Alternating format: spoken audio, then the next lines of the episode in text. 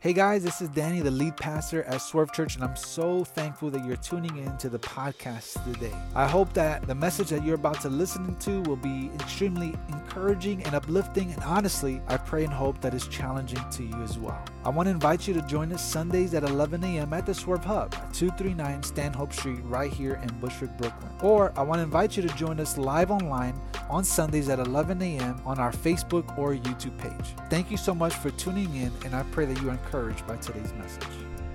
Today, we're continuing our series Text, and it's been a super practical and informative series. And what we've been doing is taking time to really examine the Bible, and we're asking difficult questions of it, such as Is the Bible reliable? Is the Bible trustworthy? Has it been manipulated or distorted in any way? And today, specifically, I want to attempt to answer the question Can the Bible be trusted? No doubt you've had conversations with friends who've said that the Bible can't be trusted, that it's a book of fairy tales that has been debunked over time, that reading the Bible is akin to reading Aesop's fables or Greek mythology. But nothing could be further from the truth. In fact, check out what Jesus says about the word, his words. Let's read this together. It's found in Matthew 24 35. Heaven and earth will pass away, but my words will never pass away. And what Jesus is saying here is that his words, God's word, will never pass away. And though many attempts throughout history have attempted to discredit, disprove, and destroy the Bible, God's word continues to stand. So, what we're going to do today is try to build your faith in God and confidence in God's word to see that the Bible is trustworthy. Here's what I got for you today we have seven convincing truths that the Bible is reliable. So make sure you have your pen and notes ready. You're going to want to write these down. And here's the first convincing truth. Number one, the Bible is historically accurate. If you've read the Bible for any amount of time, you know that there are lists of rivers, cities, points of interest, kings, historical events, wars, and people groups. The Bible goes into painstaking detail of these things where you can fact check and see if they've ever existed in human history. And time and time again, the Bible has been proven true. Could it be because what the Bible says of itself is true in Psalm chapter 33? For the word of the Lord is right, and all his work is trustworthy. For those of you that are into history, you love watching movies like Indiana Jones and National Treasure. This might be right up your alley because there's a standard that historians follow in order to prove something is accurate. It's called the historical accuracy standard. And the first of these standards is under letter A eyewitness accounts. In other words, is what is written communicated by people who witnessed the things being said. We see this, for example, in the Gospels. Three of the four Gospels were written by people who knew Jesus personally, who walked with Jesus, saw Jesus perform miracles, and preach to the multitudes.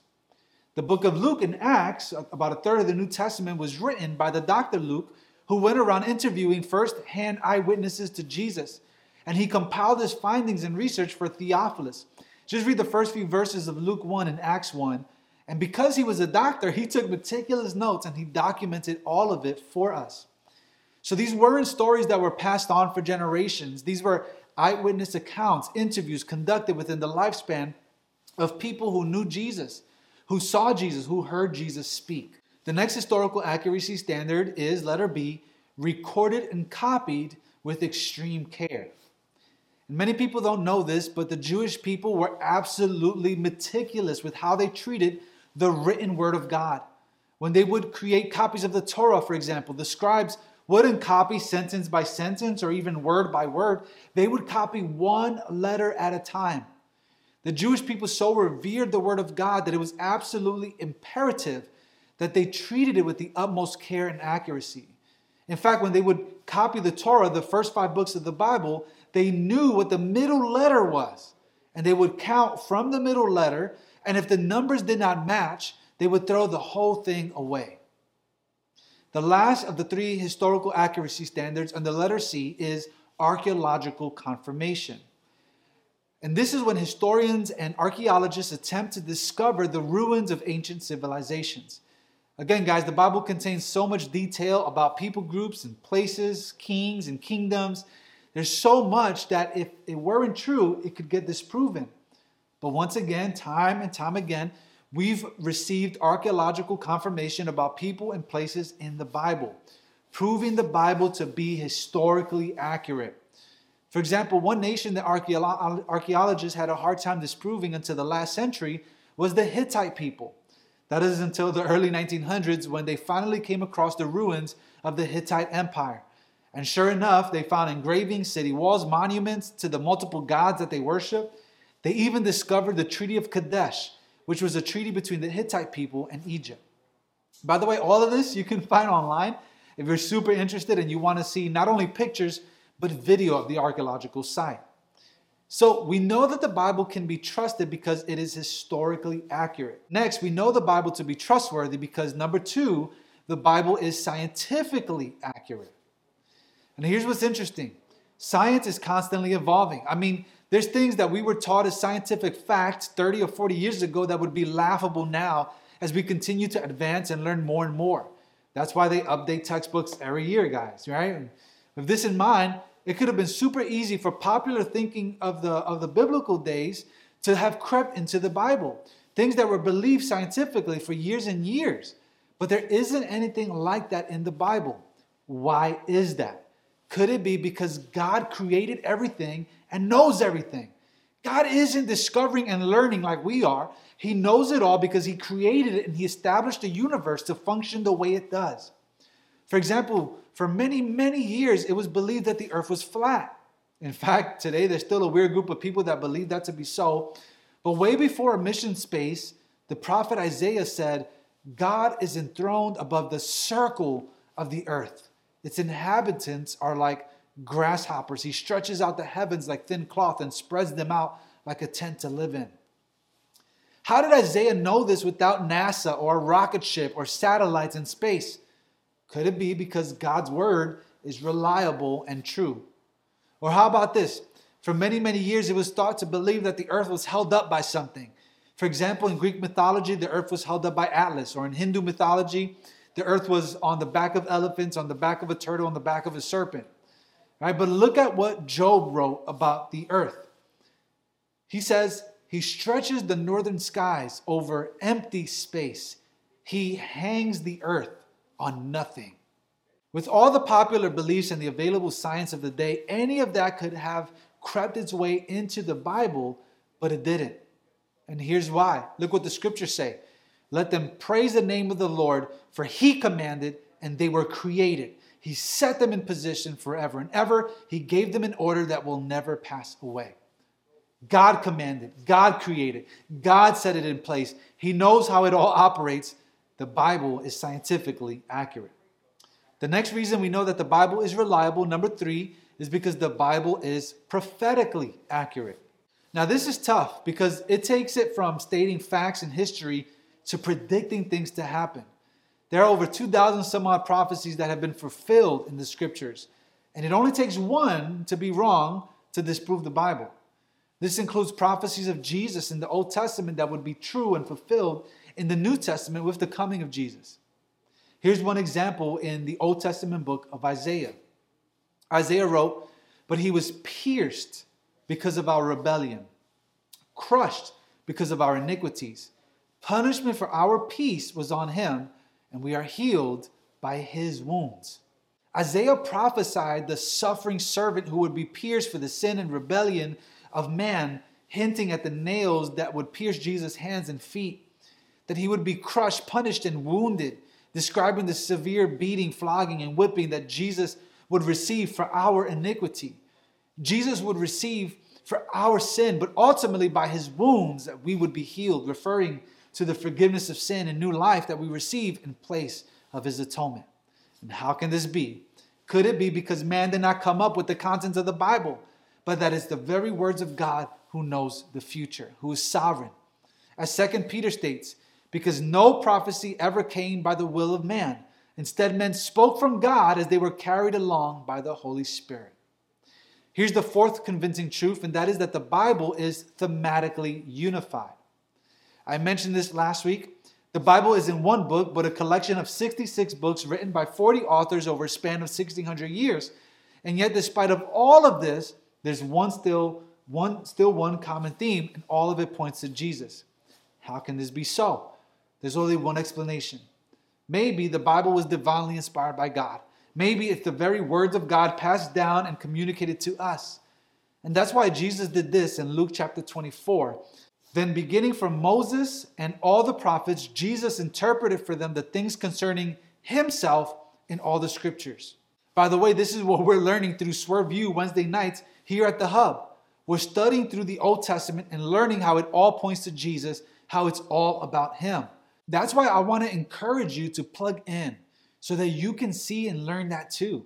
Ask anyone who's been coming. It's been a little challenging. You know, we're digging deep, but we're growing in the knowledge of God's word. And more importantly, we're discovering the deeper that we dig, that all the scriptures ultimately point to Jesus. The fifth convincing truth is that the Bible is trusted by Jesus himself. Now, maybe you think to yourself that this isn't a convincing argument, but if you've dedicated your life to Jesus, if you've surrendered to his lordship over your life, if you've made him your savior, then whatever Jesus said, you believe and you hold it to be true. And Jesus trusted, quoted from, and read the Bible. In fact, Jesus said this For truly I tell you, until heaven and earth pass away, not the smallest letter or one stroke of a letter will pass away from the law until all things are accomplished. So if you follow Jesus and Jesus took the Bible seriously, then you should take the Bible seriously. By the way, this is why we read and study the Bible carefully so that we can live out what it says. Many people read the Bible and they comb through it. They choose the parts that they enjoy and, and ignore or outright reject the rest. But if the Bible is true, and if Jesus trusted the Bible, you can't do that. Here's the sixth convincing truth, and that is that the Bible has survived multiple attacks. Over the centuries, people, kings, political leaders have attempted to discredit, disprove, and destroy the Bible, but time and time again they failed. Why is that? First Peter 1 says, The grass withers and the flower falls, but the word of the Lord endures forever. For example, in AD 301 to 304, the Roman Emperor Diocletian burned thousands of copies of the Bible and declared that any home with the Bible in it should be burned down. And then he built a monument on top of what he thought was the last burned Bible. And he proclaimed these words The Christian name has been extinguished. Well, after his death, the next emperor made Christianity the official religion of Rome. And to top it all off, his grave, which was a huge mausoleum, was converted into a Christian cathedral. Here's another example. Voltaire was a French philosopher who made some pretty bold claims against the Bible and Christianity. He once said this In 100 years, the Bible would be a forgotten and unknown book. Well, in 1778, Voltaire also proclaimed it took 12 men to start Christianity, one will destroy it. One year later, Voltaire died. And the last I checked, Christianity is still alive and the Word of God is still here because the grass withers and the flower falls, but the word of the Lord endures forever. And time and time again, the Bible has survived persecution, attack, destruction, but the word of God continues to stand firm. Here's the last convincing truth that the Bible is trustworthy. And for me personally, this is the one that is closest to my heart because it's the one that I pray to see in the lives of my neighbors. It's what compelled me to plant the church. It's what I want to see. And honestly, it's what I am seeing in many of your lives. Number seven, the Bible has life changing power. The Bible is not any, or, any ordinary book, it has power. It is God breathed, God inspired. It has the ability to bring dead bones to life. That's why you hear stories all the time of people who have made poor life decisions and end up going to prison, but then some way, somehow, they end up with a Bible in their hands. And in the darkest, loneliest times, the Word of God begins to change them. Or you hear stories of people in places where there is nearly no Christian influence, hard places like certain countries in the Middle East when you can get decapitated for claiming to be a follower of Jesus. In some way, somehow, the Bible is placed into the hand of an unsuspecting person and they begin to read it and it absolutely transforms their lives.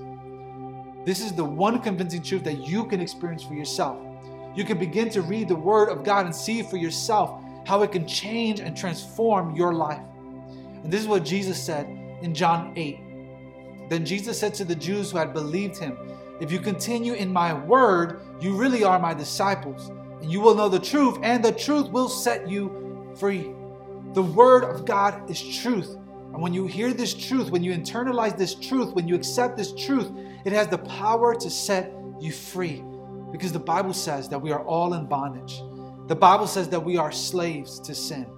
That the sin that we all face, that the sin that we all face creates a chasm between us and God. We all experience brokenness. And because of that sin, we all face certain doom and destruction. We face exactly what our sin deserves, the wrath of God. But the Bible says that because God loves us and couldn't stand us to see us apart from Him, God proved His love through Jesus. And Jesus lived the life that we couldn't live, and He died the death that we deserve. But on the third day, He broke the chains of our slavery, conquering Satan, sin, and death. And through his death and resurrection, we can experience forgiveness of sin and new life. And guys, this truth will set you free.